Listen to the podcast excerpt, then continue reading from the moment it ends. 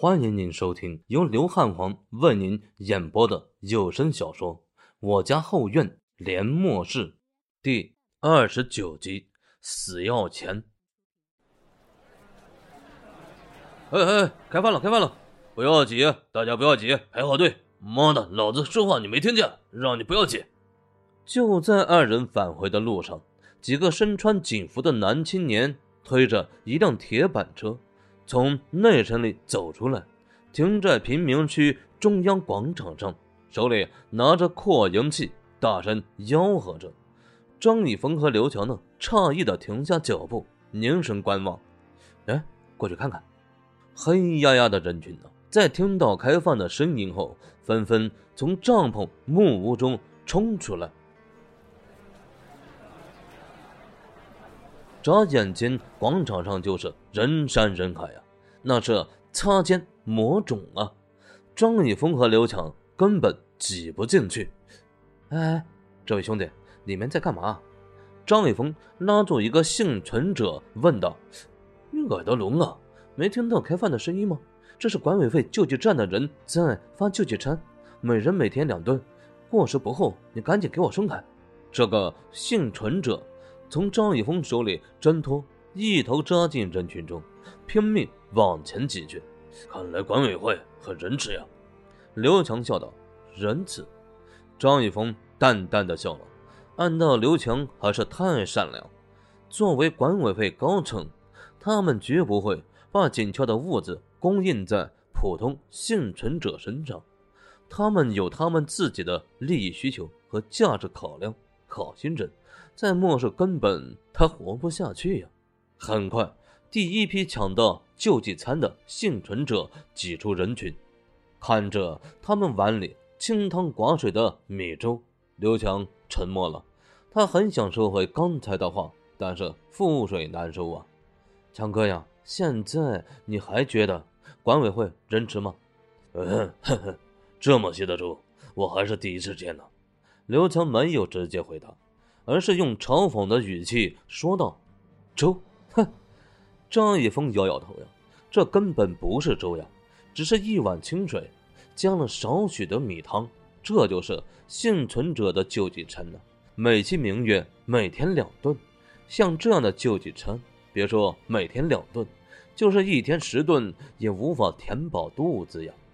管委会只是用廉价的仁慈来维持着幸存者的生命，然后不断的从幸存者身上压榨他们的价值，这就是末世的现实法则。回到出租屋里，刘强一句话都没有说，只是沉默的回到自己的房间。见他这个样子，张以峰摇头轻叹。他很清楚刘强的心思，末世呢已经降临了一个多月，然而这并没有磨灭刘强燃烧的希望之火，他卑微的活着，只是希望有一天能够看到末世前熟悉的东西，所以他渴望而迫切的想来云城，就是希望云城在军队的保护下还保留着末世前的模样。但是现在希望破灭了，来到云城基地市所见所闻，彻底击溃了这个汉子内心深藏的希望与寄托，这对他的打击很大。但是张以峰相信，刘强不会轻易倒下，因为他是刘强，是那个在旬邑县聚集地豪爽、仗义、坚强、冷酷、战力爆表的光头强。事实上，刘强也没有让张以峰失望，第二天他表情淡然地走了出来。今天我们去商业街把这些食物卖掉。张以峰看了一眼刘强，直接说道。听到张以峰要卖食物，刘强只是神色淡然地点点头，并没有太大的反应。对于张以峰喜欢收集纸币的爱好，他可是深有体会啊，死要钱，这就是张以峰一辈子洗刷不掉的标签。不过张以峰还是很理性的，并没有打算把食物全部卖掉，而是留下了充足的物资，足以维持他们未来几天的食物需求。因为不了解商业街的交易规则，为了防止出现意外，张一峰左思右想，还是决定带上马思纯。这个小萝莉的实力简直恐怖到极点呀！有她镇场子，谁敢闹事，还不得打得满地找牙呀！三人扛着物资刚要出门，一道身影挡住了他们的去路。牛恒，是的，牛恒抱着一个脸色苍白的小女孩出现在三人面前。恩公，我牛恒来了。张一峰微微诧异，开口说道：其实呀，你不用这样，我已经说过了，我帮你不求回报。你可以不在意，但我牛恒不能言而无信的。牛恒固执地说道。嗯，那好吧，你要跟着就跟着吧，以后不用叫我恩公，我叫张一峰，叫我张一峰就成。张一峰呢，也没有过多推辞，他看得出来牛恒这个人很重承诺，不会轻易改变。张一峰看了看牛恒怀里的小女孩，见她还在熟睡，肯定不能带着去，就对马思纯吩咐道：思纯啊，你就不要去了，在家好好照顾这个小姑娘。那牛恒啊，你跟我走一趟吧。牛恒脸上微微犹豫，还是把女儿交到马思纯手上。小心，有点重啊。在他看来，眼前这个漂亮的不像样的小姑娘应该抱不动女儿，可是他没想到呀，马思纯抱着女儿就像抱着一根稻草，根本感觉不到重量似的，脸色没有任何改变。这牛恒双眼一缩，心里的担忧慢慢消散，这个小姑娘不是普通人。留下马思纯照顾牛恒的女儿牛小慧，三人熟门熟路的来到商业街。牛恒，我要在商业街上卖东西，需要注意些什么？张一峰问道。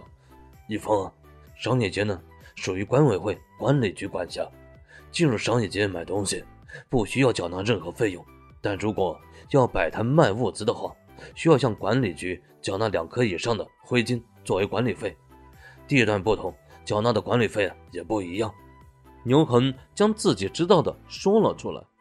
一天两颗灰金，还是一个月两颗灰金？张一峰关心地问道。是一天两颗灰金呢、啊、如果一次性缴纳六十颗灰金，管理局会派专人保护摊铺，不让其他人使用。真够黑的呀！听到牛恒的话，张一峰不满地嘀咕道。尽管管理局的管理费很昂贵，但张一峰为了赚钱大业豁出去了。再一次拿出马思纯的口粮，在牛恒带领下去到管理局，缴纳了两颗灰金，租到一个六等摊铺。商业街摊铺分为六等：一等临街，二等中段，三等里街，四等里街二层，五等里街三层，六等里街四层。张一峰租到的这个六等摊铺位于商业街尽头，这一片除了摆摊的幸存者，根本就没有多少买东西的人。妈蛋的，管理局这群混蛋拿钱不办事呀！望着冷清的里街四层，张一峰感觉自己受到了欺骗，但是没办法呀，谁让人家拳头硬呢？打了你也没地方说理去。这个苦果，张一峰只能打碎牙往肚子里吞。在刘强和张一峰的帮助下，张一峰将所有出售的食物摆在摊铺上，各种各样的小零食，看得牛恒是目瞪口呆呀。一峰啊，这些都是吃的，你怎么随便拿出来卖呢？牛恒急切地说道。张一峰淡淡的笑了笑，没有说话。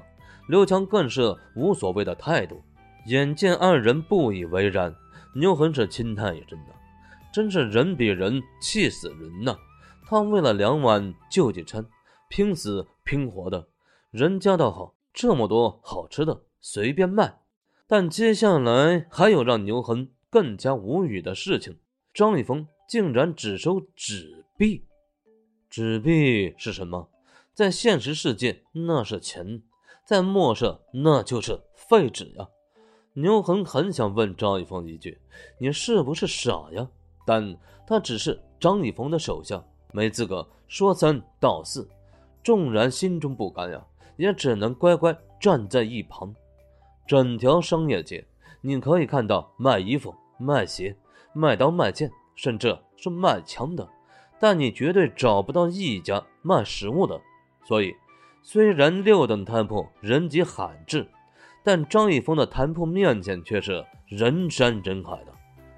越来越多的幸存者闻风而来，围了一层又一层，但询问价格的时候，这些幸存者都傻眼了，人家竟然只要纸币结算，回金不收。你妈，这人脑子有病吧？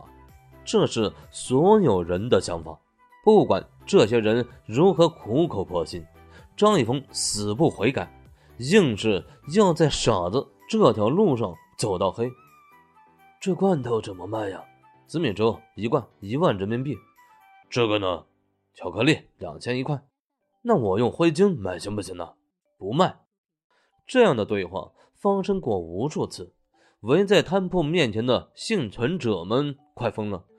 这个家伙就像茅坑里的石头呀，又臭又硬的，任你好说歹说，就是不松。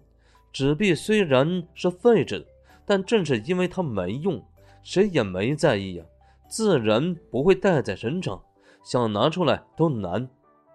这个什么紫米粥是你卖的？这时一个尖耳猴腮的家伙大大咧咧挤开人群，冲着张一峰问道。是的。张一峰脸上一喜，看来生意开张了。听说你只收纸币，这一罐多少钱？一万块。多少？这个青年满脸惊讶呀，似乎有些不敢置信。张一峰一脸懵逼，这剧本不对呀、啊！一万块，你想钱想疯了吧？物资局出售的大米也才五颗灰烬，一千克，人民币五千块。